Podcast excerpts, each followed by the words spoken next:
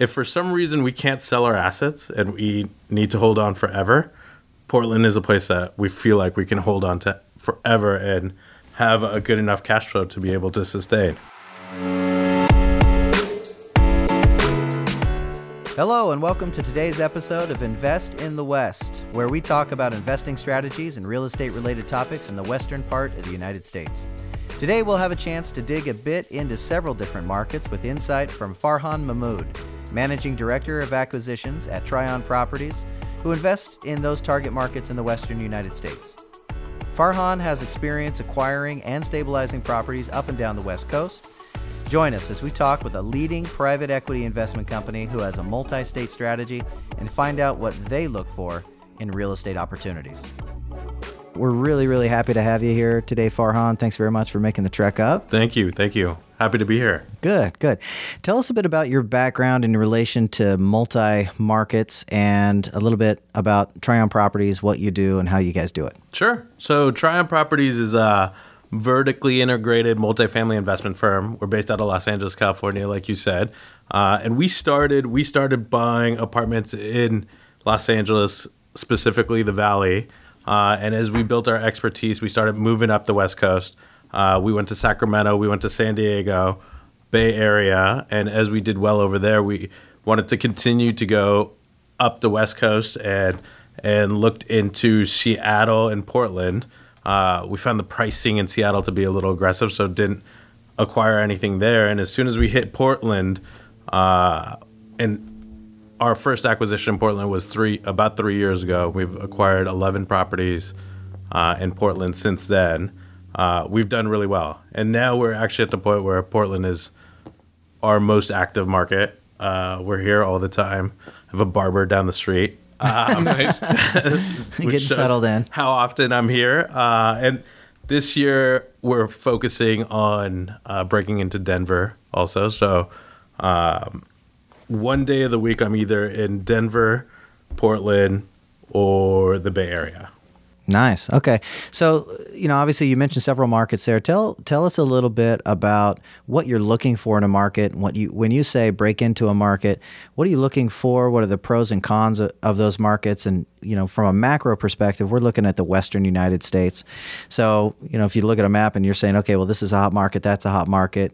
Uh, obviously, you had a progression. Tell us a little bit about that progression and and what some of those markets offered to you. What was appealing to the markets as you kind of stumbled on uh, from one market to another? Yeah, definitely. Uh, and I think we've talked about this a little bit and talked a little bit about it at the breakfast. Is uh, you know we are investing investors' money, and I cut my teeth specifically in the downturn, and uh, I saw a lot of scary things happening. One of my first jobs was flying to Chicago as a consultant and figuring out what Lehman Brothers had done wrong on their valuations. And a lot of it had to do with aggressive growth assumptions and things like that. And it, and, and it was shocking to me how much money was lost based on these aggressive assumptions and things like that. And so, you know, I may be the most uh, risk averse person in my office. And so when we're looking into a new new market, I'm not solely focused on how is it growing right now. I'm focused on how it can withstand a down- downturn. And so, a few things we're looking at is where we want to make sure that it's a diverse economy base. We do want to see populations that are growing. Uh, but what I liked about Portland is Portland's been growing for 17 years, really, since 2000, and has been growing pretty consistently. Where maybe some markets right now where we're seeing a lot of growth are Phoenix, Las Vegas, um, Texas has a lot of growth, uh, but a lot of that is a move towards affordability, and we won't go there even though it's it's projected to have a lot of short term growth because we're worried about the diversity of their economy. Uh, they're the first to go down, the last to come back, things like that, and they were hit extremely, extremely hard during the downturn. You know, we we went to a market like Sacramento where we went to streets where every property on the street was foreclosed on. Every apartment mm. building on the street was foreclosed on. Uh, Portland, for that matter, uh, had single digit multifamily foreclosures uh, over a certain amount of units. I think it was over 25 units. where somewhere like Arizona had 224 foreclosures. And, you know, the past may not be replicated completely, but a lot of that was because of uh, the d- diversity of the economy uh, and just healthy growth and great infrastructure. And, uh, you know, it's also important that people want to move to a place like Portland. People want to move to a place like Denver. Uh, companies are moving to Portland, Denver. Uh, Salt Lake City is also really good uh, market that we're looking at right now. Um, and we will not, you know, we will not look at the Phoenix, Las Vegas type of markets uh, probably ever, even though, you know, a lot of institutions are kind of moving that way. So, on the conservative side, just to be clear, you're not looking at those fad markets that are hot right now. You're looking at those markets that are going to provide stabilization. You kind of saw, I, I think you mentioned uh, Portland is one of those opportunities, which is long, longer term, uh, consistent growth. Yeah, yeah, Perfect. and you know, we so we define risk kind of in three ways. So three major ways. There's there's physical risk to the property, uh, you know, and that's a risk we can kind of get comfortable with. Uh, an older building, we can get really comfortable with. How's the plumbing? What do we need to do? Roof, thing, siding, things like that. We can fix a lot of that stuff. Then we financing risk is we don't want to over leverage our loans. We want to keep our loans to a level that if everything goes wrong, we can hold for a long time. And usually we, we like longer term loans with low uh, loan to values. And then the third one is the, is the market risk, which we're talking about right now. And if we're in diverse economies that are growing with uh, a diverse variety of employers, uh, we feel pretty good about being here long term if we need to hold on. If if for some reason we can't sell our assets and we need to hold on forever, Portland is a place that we feel like we can hold on to forever and have a good enough cash flow to be able to sustain. Yeah, that's kind of interesting. I mean, I understand Vegas just because obviously that's very based on the economy. You know, people tend to spend money and travel when they're, you know, when the economy is doing well. Um, so Vegas is going to see that kind of ebb and flow. I'm a little surprised, and might just be just I don't know a lot about the area, but Phoenix, um, that you guys are staying away from Phoenix. I mean, I from what I can tell, there's some fairly large employers down there. Is there a particular reason that you guys kind of just you know decided to move on past Phoenix? Yeah, one of the things. So you see this in Phoenix, you see this in Texas a lot. So it's it's not only uh, employers, but because Texas has great employers, it's also supply. So if you wanted to, if you want to build something in Portland, you have to go through the entitlement process, especially if you want to build something bigger. Uh, it could take some times and approvals and things like that. And there's not that much land to do it. Uh, if you want to build something in Texas, Phoenix, you can build quickly, and that supply could come really quickly. And at the end of game, at the end of the day, apartments is supply and demand, and so that supply coming into a market like Phoenix can be difficult sometimes. So one of the things I guess you know that I'm kind of curious about. I mean, obviously in the West Coast and some of the markets you're looking at, you're looking at markets that actually have, relative at least to the most of the U.S., a lot of regulation. Um, you know, how are you guys kind of perceiving that? How are you guys measuring that as just kind of something you're just chalking up to being kind of the nature of the beast and being in these markets? Um, you know, how does that affect your decision to invest in some place? So, tell me more about what you're referring to in as regulation. Yeah, absolutely. So, I mean, for example, um, you know, Oregon recently passed, you know, SB 608, um, which is pretty substantial regulation. But even prior to that, um, there are some states that one might say ha- are more pro tenant, where they have a lot more uh, tenant friendly rights as opposed to a landlord that could range from you know how you have to evict people to whether or not you can charge fees for certain things yeah. to how you deal with abandoned property. I mean all those things are an operational issue at times and so i'm just wondering how much of that plays into your kind of decision to invest in a market or not. Yeah so for example in los angeles where we're from uh, we won't buy a rent control building. Uh, los angeles has 3% caps uh, you know and uh, there's a significant amount of money that needs to be invested in in these older buildings, mm-hmm. and if you can't get a return on that investment, then you just can't buy it. Um, the current law that just passed in Oregon, seven percent plus CPI, seems like a good compromise. I think um, it's it's workable. You know, seven percent plus CPI is enough growth. We're not trying to do the 40, 50 percent uh, bumps and things like that. And mm-hmm. so, for, or now Portland is Portland, the Portland market, Oregon, I should say, is uh, still kind of a workable regulation. But let's say if that 7% plus CPI moved down to 2 or 3%, we would stop in- investing in the state. Yeah.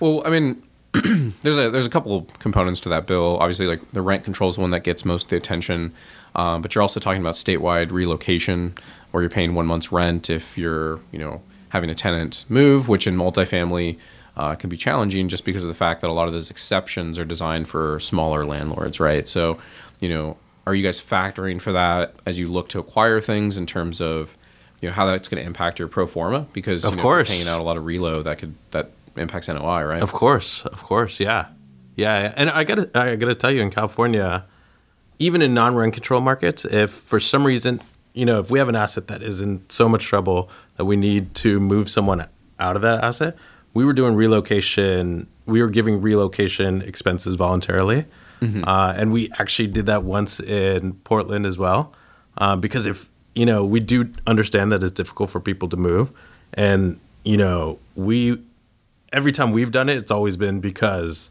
there were major, major issues to a property. Uh, once the foundation was completely cracked and it was unsafe, unlivable to live in. Oh, wow. And so we gave, you know, we gave four months rent. So if you have to, if you have to kind of have someone move because something's unlivable, but you can also get a return, I think one month's rent is is somewhat fair. Okay. Yeah, great. Um, so obviously, you know, you're looking in the Portland market, and uh, it looks like you've done a lot of investing in kind of the metro area. Um, so if you're thinking about the Portland MSA, I mean, do you have places that like you've really kind of identified as your favorite places uh, to invest? Yeah, so we really like the West Side. Uh, we like Washington County. Um, we've acquired uh, 11 properties. We're under contract on three right now, and all but two have been either in Beaverton or Tigard. Uh, so that's been our focus. Um, you know, just really good trends in that area. So Tigard, you're in between Beaverton, Lake Oswego, really well located, um, improving schools. Um, we have a handful of properties in Aloha, uh, which is halfway between Hillsboro and Beaverton, and still relatively affordable. Um, and so, yeah, we like Washington County. Great employers, obviously. Everyone knows about Intel and Nike. Um, but yeah, just generally great uh, demographics. One thing I noticed when we first came here was that the Beaverton average rent, I think, was something like nine hundred dollars, but the median income was sixty thousand dollars. Wow. Um, where there's parts in LA where the average rent is north of two thousand dollars, and the median income is sixty-five, sixty-six thousand dollars. So as a percentage of as a percentage of income, uh, Washington County, even with all its growth over the last three years, is still very low. Well, you know, one of the things I don't think we've covered yet is uh, the type of products that you look for. Obviously, you know, you and I have talked about it off offline here, but you know, you you focus primarily on stabilization. So tell us a little bit about your projects as you look for them and what what they are when you buy them and what you intend them to be uh, once you're complete. And you know, if you want to throw some of your actual examples in, that'd be great too. Sure. Yeah. Um, I think we're looking for, we're generally looking for mismanaged properties where there's, uh, you know, where there's uh, value that can be added generally through renovation, um, sometimes through curing deferred maintenance, uh, things like that. Usually class C or D properties that could be more of a class B property. I think our plan is to offer a really nice product at a big discount from kind of the class A stuff, uh, so that for your the bang for your buck goes a long way. Uh, we're doing a lot of different things: washer dryers in most of our units, uh, smart locks. Uh, in different markets, we're doing Nest thermostats and things like that. Don't really need that as much here in Portland. Um, and you know, doing different things. We have cardio labs and lot of our properties where we're putting in pelotons. We have uh, boxing classes, things like that. Things that you would find kind of in luxury buildings, but at a uh, you know usually thirty plus percent below what you get in a Class A building. And you really have talked um, about Portland being a defensive move and kind of the ebb and flow of economies, and that being obviously um, an element of your investment strategy. Tell me a little bit about what brought you to Portland from a defensive perspective, and what some of those other markets that you pulled out of to get here. Because obviously, sometimes you're move you're moving money from one asset or one geographical region to another. And if I recall correctly, you kind of started in L.A. and rolled your way through a couple different markets and ended up here. Can you tell us about that movement from a defensive perspective? Yeah, sure. Um, you know, once again, it was it was a, a diverse economy. B, you know, has been growing consistently for a really long time. Population growth, wage growth, lots of companies moving. Um, you know, not oversupplied, not a lot of land to build. Um, the urban bro- gr- growth boundaries have actually been really good for apartment owners here, uh, and uh, you know, we kind of saw it as as a market that is going to be strong for a long time. That didn't have a lot of uh, big red flags. And ha- has your experience in Portland been good in comparison to getting in and out of some of those other markets? Um, Give me an example. So good as in yeah. So I mean, I mean, when you move into a market and you get to know it, uh, everything from dealing with brokers to collaboration between uh, different parties to working with the city on permits to uh, dealing with the culture of the tenant and landlord relationships. I mean, each market has its own dynamic I suppose. Yeah. Um, and as I go and visit, I look around at different buildings and different projects. I look at the costs. I uh, will call on one project, and in, in, some areas, I get a call back from a broker six days later. Other areas, it's six minutes later, or they answer the phone. So, in general, if you're moving from a business perspective from one market into Portland, has your experience in general been um, just a, a fairly smooth experience, or has it been something where there have been you know some bumps or challenges with you know city county permits or uh, just parties not cooperating or you know tenant landlord relationships that are already kind of predispositioned?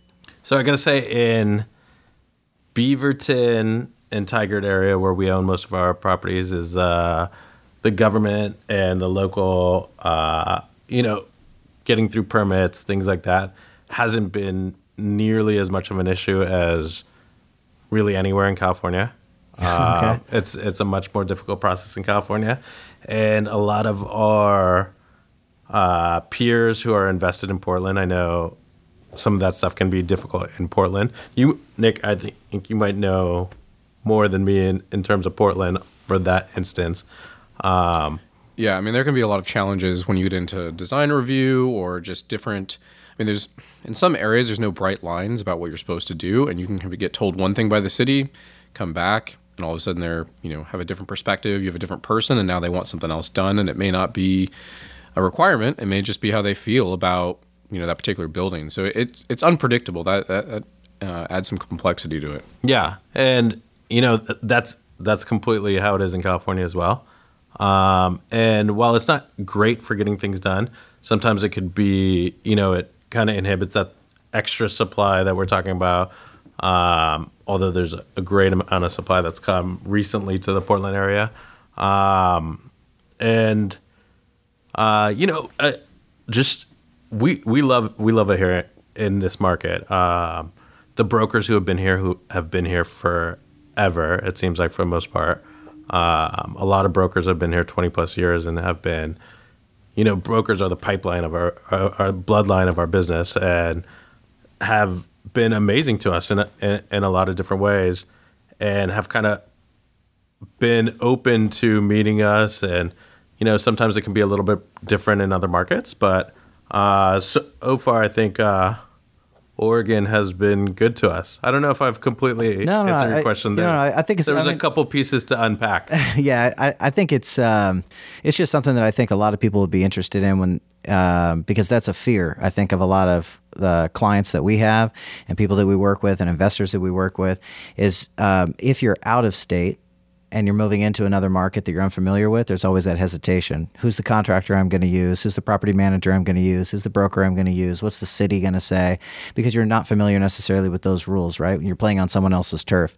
So I just find it really interesting. You know, I think it takes um, a lot of courage and foresight and planning and discipline to kind of walk through that process uh, and utilizing some of the uh, programs and systems that you do to go into an unknown space, discover it, learn it, figure it out, invest in it, take the risk. I, I think just think there's a lot to it, and it's really interesting to me. Yeah, completely. And I think, you know, if I could give advice from where we came from, we started kind of right in our neighborhood and we kind of organically grew ge- geographically and built that expertise locally and then kind of grew from there. Uh, and then, you know, real estate's an industry where you can hire a lot of great people. And Portland has some great property management companies that will cater to people who are buying buildings from 20 to uh, 100 units, uh, better than I've seen in any other market. Um, and so, you know, I, I think this is a great market to work in. Uh, you bring up a good point. Uh, one of my questions was going to be obviously you're buying these assets, you're buying them in multiple markets. Um, we talked a little bit about just the regulatory differences, you know. So, are these assets that you are you know managing in house, or are these things that you farmed out to management companies? And so maybe you could tell us a little bit about how you guys are operating and, and why you chose to operate that way. Sure. We we personally self manage. Um, we've we built out a team. We built out a full team throughout California, and then we have uh, we have a large team now here in Oregon who who works every step of the way from project management.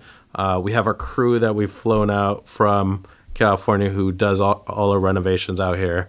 Uh, we have you know we have the marketing experts, things like that, and then you know our on-site managers that we've hired are you know the face of our company basically, uh, especially to our residents. And so um, we built out that vertical platform. Uh, but I think if you were just getting started, so we're, we're going into Denver, and Denver is going to be a new market for us. We're going to start third party.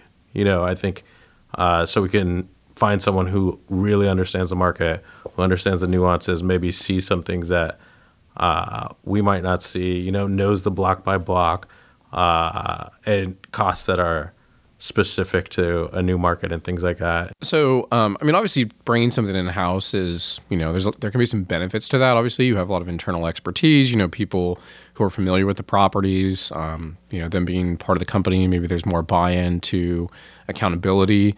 Um, ha- but have you guys done any sort of kind of evaluation in terms of like cost? Meaning, are you saving money by in housing it versus No. outsourcing? We're definitely not saving money. Okay. I think it's uh it definitely costs us more to do it in house than to hire a third party management company. And I think a lot of that is just uh, an extra added level of control for us. Uh, and we've been doing it a long time, and we built out the team in LA, and we had a lot of trust in that team. And as soon as we saw that this was a great team, uh, we wanted to take them to Portland and things like that. But we're definitely not saving money by doing it in house. You know, that totally makes sense. How many assets total do you do you guys have? Uh, we have about 24 assets. Okay. And do you remember at what did you start out um, handling all of your own assets in each market, or did you ever do uh, third party management? And do, have you played around with that space? Yeah, we have done third party management. Um, and there, you know, there's really good third party managers and there's not so good third party managers. And we, Don't we know it, we've experienced Very both. Um, and I think there's another thing is that there's, you have to adapt to kind of what's going on in the market. Um, and especially in a market like Portland. Uh, and so you have to find a third party manager that is able to adapt and things like that. But you know, we we started early on when we were just a couple of us, uh, and we did have some third party management. And then as soon as we, you know, started aggregating a larger portfolio, we started to hire more team members and and build out the office so that we can um, manage our own properties. Yeah, and, and I know it makes a big difference to the person too, right? I mean, you're in the game every day. This is your job. You know, if I'm if I'm working my nine to five and I have a 25 unit building, I probably should not be doing my job and then Totally. someone else's job, right? Totally. So you work in that space, you eat in that space, and live in that space, and that makes a significant difference. So, um, thank you for sharing that. Yeah, and or and there's an example there too. Is uh, uh, my dad recently sold a single family home uh, that he owned, and he bought he bought a ten unit apartment building, and he's like, "Why don't we manage it together?" And I said, "You know what? Why don't we hire a, a good third party management company that has the assets that can be, you know, there for your residents right away and things like that." And even though I, I'm in the space, uh, I thought it was good uh, for him to have a third party management company to rely on. It you know in the, in the long term, it probably is a scenario where he can hold them accountable without being shy about it, and he can say, "Hey, what? Where's my statement? You said it was going to be here X Y date, and it's not over turkey dinner or something." You know, so that, that makes sense too.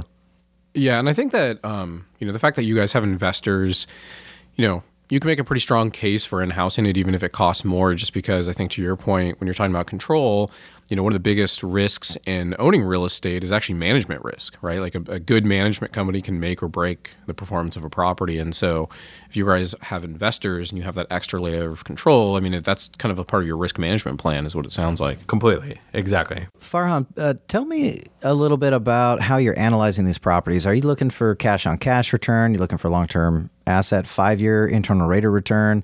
What what is it exactly numbers wise that you're looking for um, on on these projects as you take them on? Yeah, so we're we're actually we're focused on a pro forma cap rate on cost.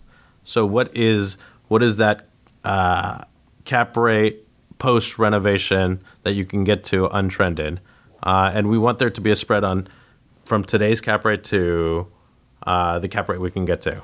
So if the market cap rate market cap rate in uh, Beaverton, for example, is somewhere between five five and a quarter to five and a half, uh, which is, uh, by the way, a great market cap rate. That means you get uh, that much cash flow off the bat. If you were not lever, if you did not put a loan on it, you get five and a half percent back. Uh, we're trying to get to a point where we can get to close to six and a half cap on our total cost, and so we've created basically that portion of value, uh, which would usually be on a levered basis, uh, 30 to 40% return if we were to sell it right away. Um, but if we weren't going to sell it, it's close to a double digit cash on cash return uh, if we were to own it forever uh, on an interest only loan. And on a non interest only loan, it's, you know, seven and a half, eight percent. Okay, so you're looking at increasing the value by a point on the cap rate on finished stabilized value. Exactly. Okay. Okay. Exactly. And what's great about that, because a lot of groups that are similar to ours focus a lot on IRR and things like that. And I think IRR, we look at IRR for sure. Uh, but if we don't know what value we can create right away, the fact that we can create 30 to 40% value in an asset uh, without any growth uh, makes it kind of a safer investment for our, our investors. So if everything goes wrong, let's say everything goes wrong and uh, you don't get any growth and maybe you have some cost overruns and things like that, you have that 30, 40% cushion uh, before you lose any of the money you invested. Well, you know, two two positives I see about that too are, you know, number one, it's much like you buying under market, right? I mean, if the cap cap rate on that's five and a half, but you buy it at a six and a half without doing anything to it, and it's it's a stabilized project, you made that happen, right? By buying it under. In this case, you're actually creating that. Yes. By stabilizing the project and according to your, you know, prior conversation, you're also creating a better environment for the tenants. You're stabilizing the neighborhood, you're adding value to the community. So I mean, when you put all that together, I, I think it creates a great return for your investors and longevity too. So I, I really like that formula. I, th- I think it's great. Yeah, yeah, definitely. We're we're looking to create value immediately and uh, the quicker you create value, the more downside protection you have. Absolutely. So, uh, thank you all for joining us so far. We're going to take a quick break for a word from our sponsor. Be back with Farhan Mahmood to discuss uh, resources he uses to stay informed in markets, uh, his next target market, and take on uh, single family versus multifamily. We'll be right back. Every real estate transaction is an investment. Whether you're buying your first home, selling your current home, or looking for an investment property, you're spending hard earned money and building wealth. Matt Williams and his team have the tools to make every real estate experience a great one. Unlike other realtors, Matt and his team have industry expertise and resources that save you money and simplify the process. If you're thinking of buying or selling a home or want to work with a true professional to invest in real estate, go to bisonproperties.com to learn more about Matt Williams and his team. That's B I S O N properties.com. Okay, so we're back from our break. Uh, just for those of you who are joining us, uh, we are talking to Farhan Mahmood about uh, essentially investing in the West Coast and some of their strategy around multifamily. Um, so one of the things that we kind of want to tackle, I mean, it, it, sounds like a big part of your focus um, is been around multifamily, and one of the big kind of things in the institutional market has been that you know single family is this new shiny product that they're really excited about.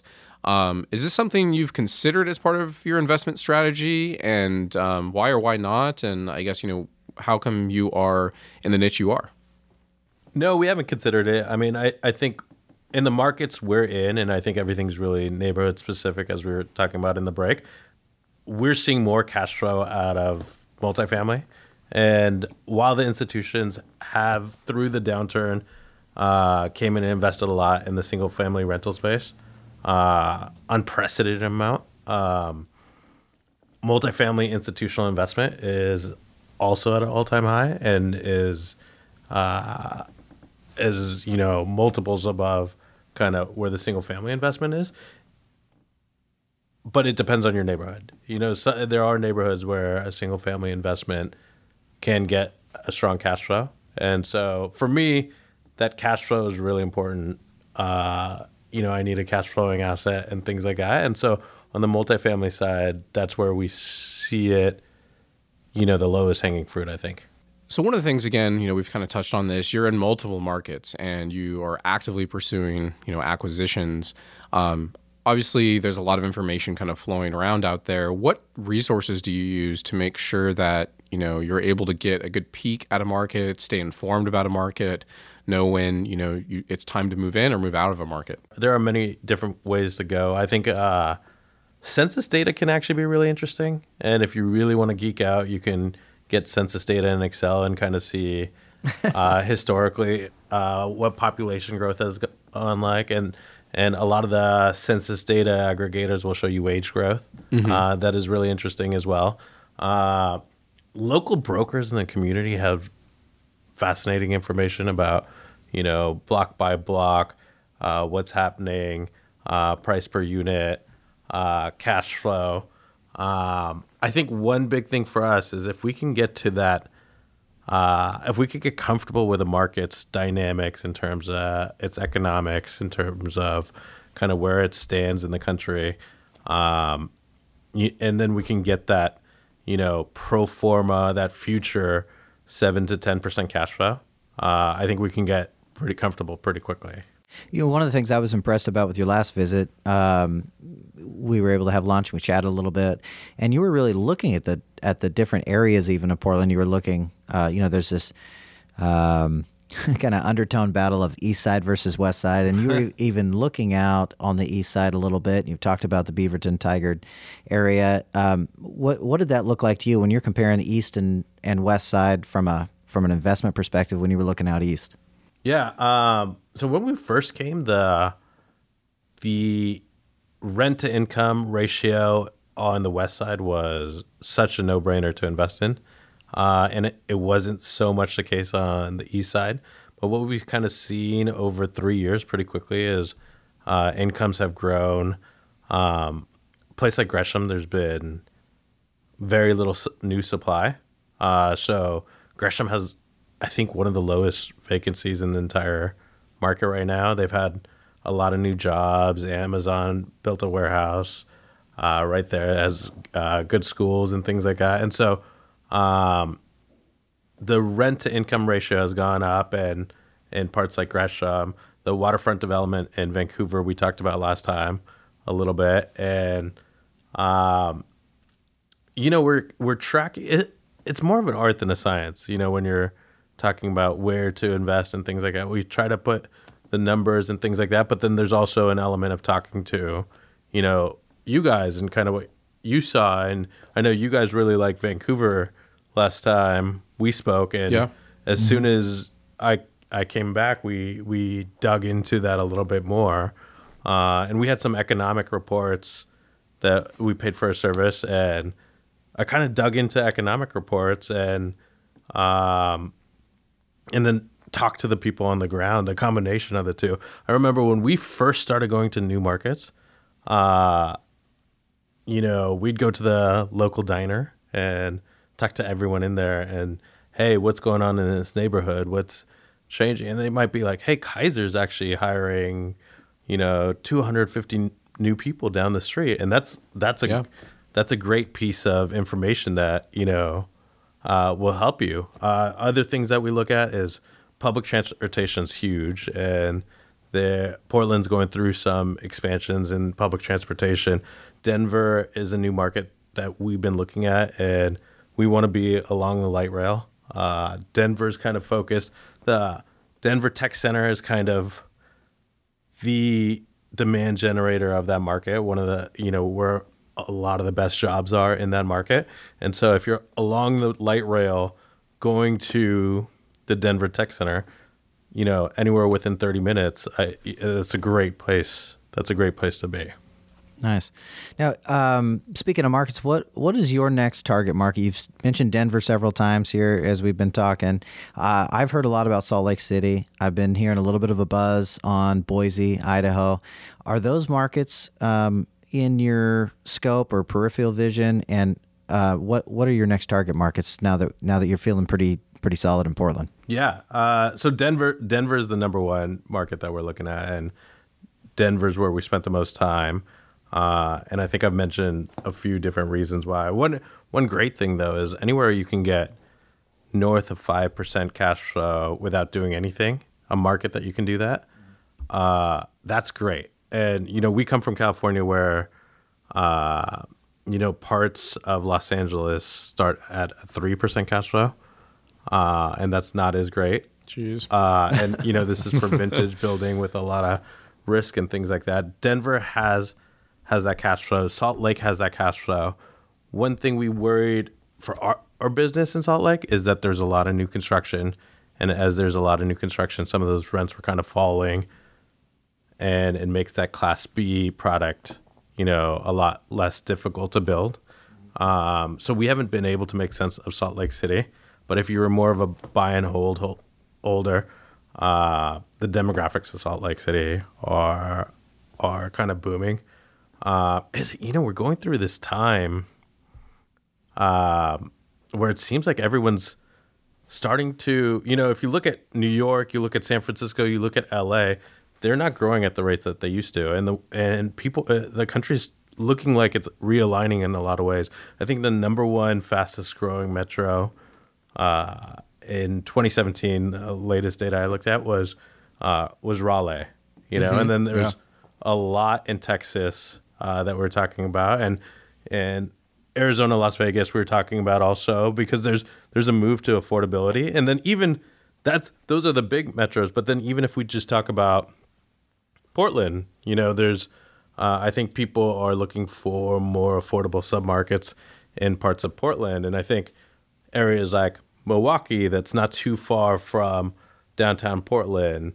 Um, you know, Cornelius, I was looking at the other day uh, because it's not too far from Hillsboro, uh, but is more affordable. I think people are looking for that affordability, and so if you can kind of look for that pattern on uh, and try to connect the dots, you know, like I said, more of an art than a science. You try to use st- statistics and information to back it up, and um, you know, use the resources you have have uh, to you. And I think the brokerages and the property management companies, uh, the good ones, will be able to point you in that right direction. I would agree 100% too with, um, you know, people are moving towards affordability just because, you know, housing is getting a bit outrageous. I mean, you see some people spending 40, 45, 50% of their income on housing, which is well beyond kind of a band Yeah, of that's too much. Um, but there's also a bit of a, you know, migration towards warmer climates though too. I mean, you notice that people are leaving areas oftentimes like Pennsylvania and Wisconsin, and like you alluded to, New York, Massachusetts. I mean, there's a lot of reasons that could play into that. Um, you know, because you have to look at which pattern is moving. You know, what is that age cohort that's you know leaving? Because obviously, if you have an older demographic, that often means they're retiring, things like that. Um, you know, so looking at if millennials are moving in or out can be kind of an important indicator on whether or not those markets are going to be growing in the future or not because they form new households, right? Yeah. So, uh, yeah, that's really really interesting. Yeah, and know, uh, an interesting stat about uh, Oregon, for instance, is Oregon has not lost uh, people to any other state except for Washington. Uh, and those are people going to Seattle, going towards the jobs. Uh, Seattle has a tremendous job market. And Seattle, for us, is just a market that we haven't been able to break because difficulty getting that yield that we're kind of looking for. Yeah, you know, um, we went to a presentation, um, and the there's a state statistician and economist that was talking about just the the dynamics of where all the income earners are, and there's a pretty it's pretty interesting to look at a map of where all the income is and how it's allocated. Um, and you see some of that. You know, some of the some of the folks going to Washington as well are going over the bridge into Vancouver because of the affordability issue. Yeah. And you look in, you know, Vancouver, I think they're right around $65,000 uh, income in the city of Vancouver, and then Camas is at like ninety-one thousand. It was a pretty significant difference. And so to see those numbers was kind of interesting because it's a suburb even of Vancouver, but it's all new construction. There are developments that are planned around schools and parks. Schools so important. Yeah, and and here, you know, in Portland, there's this dynamic uh, and just kind of undertone that those that have lived here forever think it's crazy expensive, even though people moving here from other metros think it's cheap, uh, and they also think that. Um, you know, it's just not the Portland that I grew up in. The dynamic and culture is is really shifting too. So, um, you know, you see a little bit of that with East and West, uh, East Side, West Side struggle, but um, we see that certainly expansion out towards uh, Cornelius, for instance, Yeah. and Gresham. You know, people think, oh, Gresham, that's so far, it's so far east. Uh, when it's not, and the vacancy rates are crazy low. You know, Troutdale Fairview has the the lowest uh, vacancy rate in the Portland metro area, so it's quite interesting. So, as you transition from one metro to another, what's your exit strategy? So, obviously, you're acquiring properties. Is it, um, you know, obviously you have a, as you mentioned before, a short term plan and then you have this long term backup plan, right? Because Yeah. you want to be in a position where if your exit strategy was five years, then you don't want to be forced to sell in five years if you have to wait it out. So, what, what's your exit strategy in each market? Um, are you, are you buying five and holding one in each market or hold the best out of five in each market and acquire long term? What, what, what's your strategy? You know, I think in uh, you know in the stage in our careers in our lives, frankly, we're at is that we're we're sellers of real estate to build wealth. Uh, so we'll go in, we'll add the value, and we'll sell, and then take that money and buy something bigger, or uh, you know, sell three or four deals a year, buy another uh, four to six deals a year, and we're constantly selling. We are starting to look at maybe buying newer construction assets that we can hold longer, uh, as long as we can get that yield. Uh, but where we are at as a company right now, we're we're constantly selling. Nice. You've had a pretty unique experience, I would say, compared to a lot of investors, in the fact that you've been into multiple markets, right? You know, a lot of people get real comfortable in their backyard. Um, they don't know where to begin, right, when they go into another market. And you guys have been kind of tackling multiple states you know, concurrently. Um, you know, if someone's looking to invest in the West Coast, um, Western region, you know, what advice do you have for them? The first thing is try it first in your neighborhood. You know, you know your neighborhood. You know where the best grocery store is. You know where the good schools are. You know where the public transportation is. Uh, you know where the buzz is building and things like that. Start in your neighborhood. Um, you know, and I think I think apartments are a business that I think anyone could logically kind of pick up. And if you have a good team around you, uh, you can do really well as long as you have the capital to do it, or if you can raise the capital to do it. Um, I think anyone could invest in apartments. Um, maybe some better than others, but I, I think all you have to do is do one foot in front of another. Start local, start small, and just keep on building up. We um, we bought a property from uh, from a gentleman who was in his 80s, and he uh, one of the greatest guys. His name's John Sullivan in, in the Bay Area, and he was in his 80s, and uh, he's he started as a contractor, then became a broker, and then bought his first single family home, then his second single family home until he had 25 single family homes, bought his first apartment building, and now where we're at today, he had almost 750 million dollars worth of apartments that he had built up over time, just taking one step ahead of the other. And and the guy was an inspiration, you know. Yeah, real life Monopoly man there. Yeah, sounds like completely, completely. And look, it takes a lot of hard work. Uh, the apartment business, a lot of times, we were just talking about it at the break. There's a lot of putting out fires and coming up with solutions for all different types of problems and things like that. But I think if you have a good team around you, I think anyone can do it. And I always encourage people to invest in apartments. Just make sure you have good people around you. Absolutely. You know, Farhan, we, we really appreciate your time today on the professional level. We, we want to ask you a few personal questions, not Sure. not too personal, but uh, we want to get to know very, very personal. very personal. we want to get to know you a little bit too, um, and then you know, really for us, we want to know the people that we deal with because we're human, right? I mean, we this business can be really transactional, and it's really important for me at least to know that you know when I called you, you answered the phone. I sent you an email. We we scheduled this, and this was off of me seeing you at a presentation, and it's really important for me to continually remind myself that we're all humans, and just because someone owns seven hundred and fifty million dollars in real estate doesn't mean they didn't start like us. Yeah. and uh, didn't at some point do what we're doing. So we're going to go through a few questions here. Um, you know, first is is there an aha moment that you've had in the past year that's really changed your approach to some aspect of your career or your life or the way that you deal with people or anything like that? Hmm, that that's a pretty cool question. Um, you know, it's interesting. So I I I'm actually coming up on my one year anniversary this week, and uh, I think where we're where I'm at, and a lot of friends and things like that are having kids and things like that, and seeing friends with new kids has really been kind of an aha moment in the fact that you are you want to be someone who your kids will look up to and you start to really see that in your friends and things like that.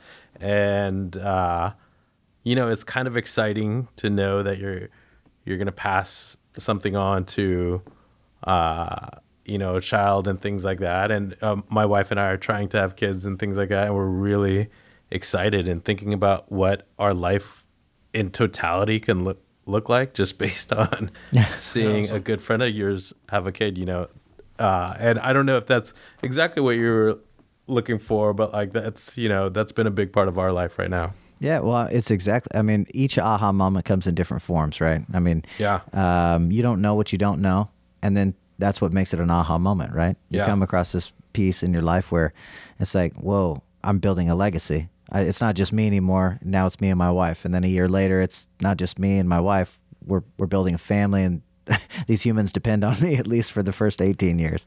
So that, that's really important. You just cut them off after 18. You're like, I'm done. I've, I've, I've done everything I can. I'm He, not. he doesn't have to. I'm going to. He doesn't have to. You, you know what's funny is, uh, uh, so we live in a loft in downtown Los Angeles, and a funny thing is that I think the average age in that building is like in the 60s. For some reason, it's attracted this really older creative community. And what I find is people in their 60s are kind of very similar to people in their early 20s you know because they don't have those big responsibilities and stuff and they've Yeah. been the funnest people to go hang out with because they're, they're completely carefree and things like that and it's kind of been fun to see that That's funny. There's a lot of parties in your building and noise complaints. so much actually so much you you would not believe it you would not believe it Um, yeah, so I- I guess another item we wanted to kind of know a little bit about is could you tell us about a ritual that you have and do every day? oh man it seems like it seems like we're in that day and time where everyone's kind of focused on mental health and things like that and so i've definitely i definitely started uh, the meditation thing uh, and i do it before i go to sleep every night and um, i just got headspace the app Oh, dude, yeah, I have Yeah. that one. I- Yeah. I have it too. and we're so we're so trendy. Yeah, yeah.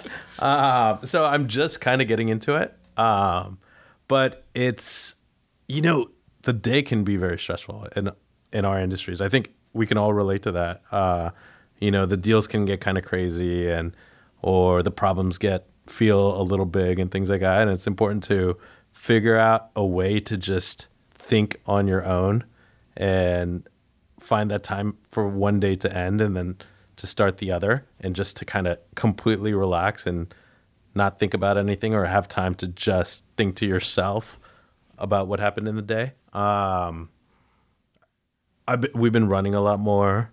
Um, I've actually gotten into Soul Cycle Oh, have you? recently. yeah, that's probably. I mean, we have like Orange Theory up here that's like super popular, and Yeah. I've done stuff like that a couple times. Just got beat apart, so I don't know. Yeah, yeah. it's Yeah, embarrassing. yeah. It's very humbling. the, the HIIT workouts yeah um but i'm trying to i'm trying to find time because you know it's really when you're not with someone it's really easy to pick up your phone and just start looking up just you know never being completely on your own and just thinking about things. And and uh my wife and i are going to going on a vacation uh thursday celebrating our anniversary. And um you know, every time I come back from a vacation where I haven't really thought about work and things like that, uh, the fires don't feel that big, the problems don't feel unsolvable, and things like that. And so it's like it's really important to take that time in the day and take that time in the year to uh, clear your head. Yeah. Great. Um, how do you measure success? Oh man, that's a tough question. Um, hmm, that's interesting. Um, I guess that's something that still kind of figuring out, right? Doesn't it feel like no matter how many steps you take, you still feel you don't feel as successful as you could be. You always kind of, you know, Yeah. wherever you get to, you always feel like you can do better. Um, you know, I, I I feel like it's just how you work with the people around you, uh, how you work with your family, how you work with your team, how your team respects you, um, and things like that. And I think that's a huge element of of being successful. Um, I don't know. You could ask me that question maybe three years from now, and I might have so many different answers right now. I think like uh, we are. I'm grinding right now. You know, I'm grinding, trying to build this company, and it's so much more than it was when we first started. And but we see it hopefully being so much bigger than where it was. And so I'm just focused on grinding and building, uh, building company, building my family, and uh, and that's the focus. But I'll definitely make a note of that and check in in three years because I'm going to be curious. yeah, how do you where- how do you define success? Oh, Oh, he flipped it on you. I asked the questions here. Uh, you know, I think for me personally, it's going to be: Do I feel challenged? Um, do I feel like I'm able to invest in people that I care about? And then, you know, I do use, you know, money as a way to kind of keep score to some degree because it helps me know if I'm making progress. But one of the things that I really love, actually, and you know, didn't really recognize until I, you know, started a business and started having employees is. I really like creating opportunity for other people and watching them grow.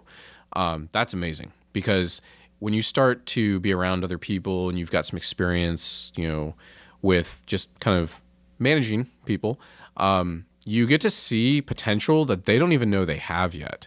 And to see them kind of recognize that and step into it.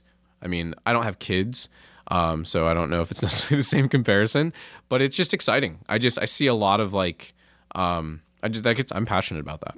So Cool. Yeah, but I, I, I think, um, you know, success and your definition of success really changes with age and stage, which Completely. is kind of what you were talking Yeah. about. You know, um, my goals in being success and like how I validated myself used to be pretty focused around being a company owner, being the boss, and having money in my account. Not the richest man, but I wanted to be able to provide for myself. Then they changed to I want to be able to provide for myself and my my wife. And now that I have kids, now it's like, how do I get to a point where I'm a great example to them? I'm allowing them to be who they want to be, not who I want them to be. And how do I create space utilizing other people's skill set combined with mine in a collaborative manner where I can be a human, be who I want to be on days that I should be with my kids. And and that has nothing to do with, you know, Nick's version because Nick's version is where he is right now and uh, the things he's got on his table. Your version is dealing with the things you got on your table, and I, I think we just um, are completely modifying that, and that's part of human nature, and that's what's what makes it amazing, right? I mean, because Yeah. the, the next building isn't your final building, and you're going to love the next one and be stressed out about it, but the important part of that is that four buildings down the road or 10 years down the road when you have 40 buildings you're going to say yeah i remember that building i was so stressed out about i've got 50 of them sitting on my plate and i'm not stressed right Yeah. i mean that's going to be a completely different scenario Yeah. as we build and grow tho- those little battles that we have along the way make them you know make the old ones seem so small but we didn't feel that way at the time you know i remember my first real estate transaction i was so stressed out so much paperwork there was so much to do that i had to do the home inspection i had to do the you know the appraiser was going to be out there i had to look my best for the appraiser i had no idea that wasn't important and uh, I think that it is. I mean, you, Yes. you might not care how you dress. I should uh, definitely. I just can't But you know, back then, wearing, but the agreement too was three pages long. Now it's twelve pages plus eighteen pages in addenda, and the due diligence period is completely different, right? So I mean, it, it's constantly progressing, and for us to be in a position, and you know, to be honest, you being in a position right now to teach our audience and us what you know is a phenomenal achievement and a, a great opportunity to show success for you. You know, to to be the the teacher. In some way, even though you've got teachers, you are a teacher at the same time. I, I think it's a, great Oh, success for, you. for all three of us. You know. Thank you. This is uh, this is really cool. Just to you know talk to you guys and talk about what's going on and what we're seeing and how we're figuring out the world in a lot of different ways. You know, and yeah, it's this has been really fun. Yeah, good, good. Couple more real quick. We got Sure. if if you had to take a few albums to a deserted island for a year, it's just you and a few albums musically. Which would you choose? Hmm. What What are you taking with you to listen to? You you only have a few, so it may get monotonous. So we just went we just went to the Sundance Film Festival uh, in Park City, Utah, and there was this movie about this kid in in the UK in the 80s when they were in this deep recession getting obsessed with Bruce Springsteen. and I've literally been listening to Bruce Springsteen on Spotify That's awesome. nonstop. it's, it's it's it's if you listen to words, it's really fun music. Uh, and if I had to bring another one, I'd probably go completely the other end and do Kanye West. wow, that is the, that is the other end. And Well, you got you got to pick me up and bring me down. That Nebraska album by Bruce Springsteen was great. I don't know if you've yeah, checked that one out. That's a good one. I like Well, it. Diversity. That is good today. well, the college dropout, the college dropout. I'm talking about Kanye West before he was famous. Oh, Yeah. It's okay. pretty fun. It's a pretty. Yeah. Got it's a pretty fun album because it- there's this guy, you know, and we were talking about it. There's this guy who's like trying to make it and talking about no one believing in him and that kind of stuff. And that was the fun Kanye West. Nice. Yeah. If you could have dinner with one person, dead or alive, who would it be? Hmm. Dinner with one person, dead or alive. Don't say Kardashians. no, no, no, no. I'm not gonna say that. Um, you know, I think I think it would be. I think it would be someone in my family. I think it would be my grandfather. My grandfather passed passed away when I was really young, and I thought he was the coolest guy in the world. But I never got like all his stories, you know. And I've heard a lot of his stories secondhand since that time, and it's just a shame. I've never I never really got to talk to him about all that stuff, you know. Um, so I, I think that's who would be. Yeah, it's a great Nice. answer. Well, uh, you know, we want to thank you for um, coming in and spending some time with us uh, today. How can the audience uh, get a hold of you um, if they want to, or you know, find your information? Sure. Um, I love just talking to people, anyone, you know, who will email me direct, and I'd love to grab a coffee, things like that. Um, my email is fmahmood, f m a h m o o d, at Trion t r i o n dash properties dot com. Um, I think that's probably the best way. Okay. Um, and yeah. And I, I'll just mention you have a really good website that, that actually spells out a lot of your uh, templates and kind of what you're looking for and your investment strategies too. And um, so you can always look them up online too. Perfect. Well, I think um, that's everything, guys. Hey, thanks very much. I really appreciate it. Okay. Farhan. Thank you guys. That was Farhan Mahmood with Trion Properties, the Director of Acquisitions there. That wraps up another episode of Invest in the West. I'm Matt Williams here with Nicholas Cook. Be sure to subscribe so you can catch us next time.